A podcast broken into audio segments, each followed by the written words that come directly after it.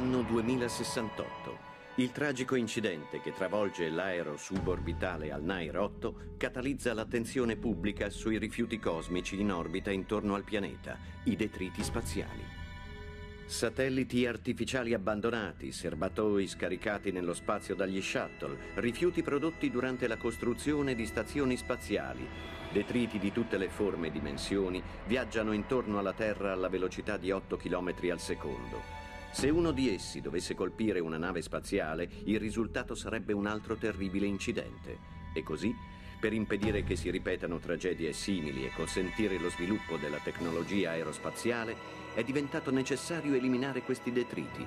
Noi vi racconteremo la storia di persone che vivono in questa era.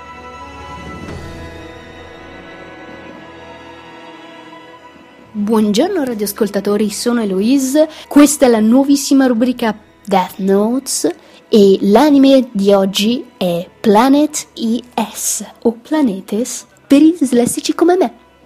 Ma prima di bombardarmi di informazioni a raffica, vai con la sigla. から5年経った人類はようやく尊厳を取り戻しつつある目標目の前 超大型巨人それはチャンスだ絶対にやったよう5年ぶりだな Ormai è sicuro. Il Death Note funziona davvero.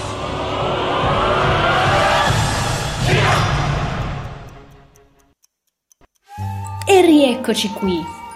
Dunque, Death Notes è una rubrica che si occuperà di recensire anime e più nello specifico di recensire le colonne sonore degli anime. Ovviamente questo rimanendo a stretto contatto con il tema della puntatona, che in questo caso è lo sviluppo sostenibile.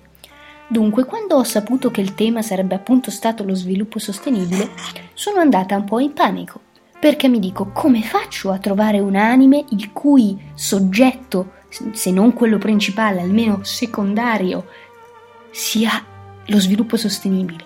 Insomma, non ce ne sono, però stai lì che pensa e ci ripensa e alla fine mi viene l'illuminazione e decido di parlarvi di Planet ES, questo anime di categoria A maiuscola, che però non conosce nessuno. Non ha avuto un grande impatto commerciale. Non ho ancora capito perché in realtà.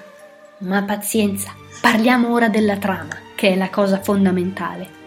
Dunque, la nostra storia inizia con una ragazza, si chiama Tanabe ed è appena stata assunta alla Technora Corporation, un'azienda che ha la sua sede centrale nello spazio. È già in una stazione spaziale che orbita intorno alla Terra. È stata assegnata alla sezione detriti e a questo punto la domanda è abbastanza logica. Ma che cos'è sta cavolo di sezione detriti? Ebbene, dovete sapere che negli anni 2070 e giù di lì, la Terra è circondata e letteralmente è circondata da detriti che le orbitano intorno. Una visione abbastanza macabra e triste del nostro futuro, ma che in realtà non è neanche così lontana dalla verità. Ebbene, la sezione detriti si occupa dello smaltimento, cioè del recupero e dello smaltimento di questi detriti che orbitano intorno al nostro pianeta blu. Questo perché? Perché uno si può dire, vabbè, chi se ne frega, lasciali lì. E invece è fondamentale recuperarli, poiché questi detriti si muovono a una velocità esorbitante e questo per le leggi della fisica comporta che anche se la loro massa è minuscola, possono arrecare davvero dei seri danni a qualunque oggetto che vola in orbita, come per esempio una nave spaziale o una stazione spaziale. Quindi il compito della nostra protagonista sarà raccogliere e smaltire rifiuti spaziali. Che trama emozionante, non è vero? Vabbè. Dunque, arrivata nella sezione detriti della Technora Corporation, Tanabe incontra l'astronauta Achirota Oshino. Lui è già un raccogli detriti da molto tempo, da diversi anni, e il suo sogno nel cassetto è comperarsi un'astronave con la quale arrivare fino a Giove. Ovviamente questo non è possibile perché il lavoro è sottopagato. La sezione detriti viene anche chiamata la mezza sezione perché ha metà degli impiegati che le servirebbero e questi impiegati sono pagati la metà di quello che dovrebbero essere pagati. Quindi, morale della favola, ci sono questi due astronauti, scusate, il giapponese è difficile, Achirota Oshino e Tanabe, che affrontano peripezie varie, raccolgono detriti, eccetera, eccetera, no? E questa è in generale la trama. Ok, ammetto che raccontata così non è particolarmente emozionante e sembra davvero noiosa. Però, come vi ho detto, questo anime viene considerato di categoria A. È un anime proprio con la A maiuscola. E nonostante appunto questa trama evidentemente non molto movimentata, in realtà non risulta affatto noioso. Io l'ho guardato tutto d'un fiato e non mi sono annoiata neanche per un minuto, quindi ve lo consiglio davvero caldamente. Ma bando alle ciance, passiamo all'apice, ovvero la colonna sonora.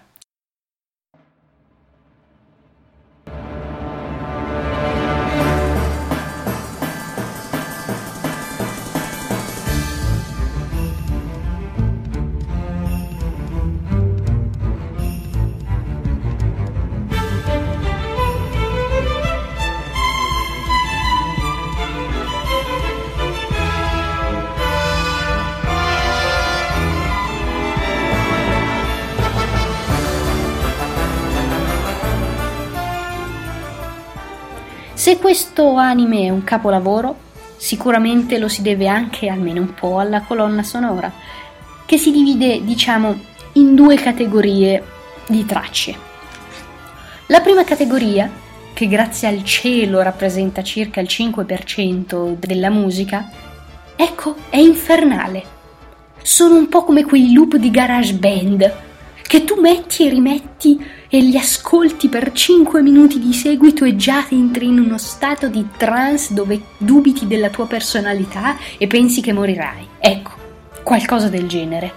Ora, non è per essere particolarmente malvagia nel criticarli, però è davvero un po' bruttino e sono quelle tracce che vengono usate come sottofondo alla vita quotidiana sulla stazione spaziale Tecnora.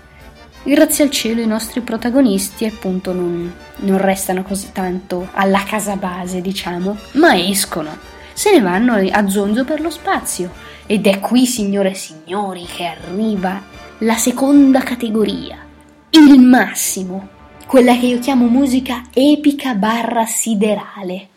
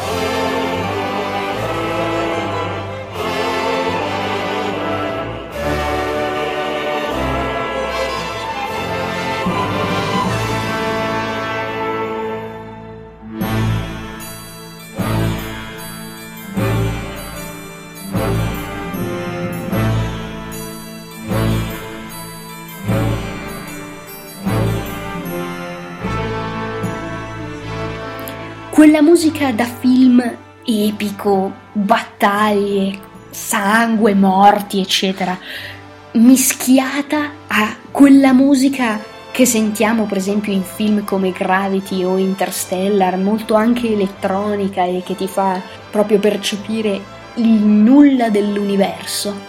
Ebbene, l'unione di queste due, insomma, diciamo, sì, chiamiamole categorie musicali, si fondono per creare la colonna sonora di questo anime di primissima categoria e lo sottolineerò ancora per 20.000 volte che è di primissima categoria per incitarvi a, a guardarlo. Si tratta di musica che ovviamente non è paragonabile ai compositori grandi come Ennio Morricone o Hans Zimmer o Thomas Bergersen, però devo dire che sono davvero eccezionali e soprattutto sono azzeccate, perché è davvero importante quando si unisce una traccia video con una traccia audio che le cose vadano in armonia, sintonia. E questo lo fa alla perfezione. Questo anime è in perfetta sintonia con la propria colonna sonora ed è anche per questo che è un piccolo capolavoro, anzi, non è poi così piccolo, è proprio un capolavoro. Dunque, detto ciò, la rubrica terminerebbe qui. Io vi consiglio di cuore davvero di guardarvi quest'anime che è la fine del mondo. Se volete anche leggervi il manga, ben venga, solo che ve lo dico è abbastanza raro, è difficile da trovare e costa anche abbastanza. Io dico che già guardare l'anime è una buona cosa. Quindi da Eloise è tutto, Death Notes torna il mese prossimo, linea allo studio. Ciao ciao!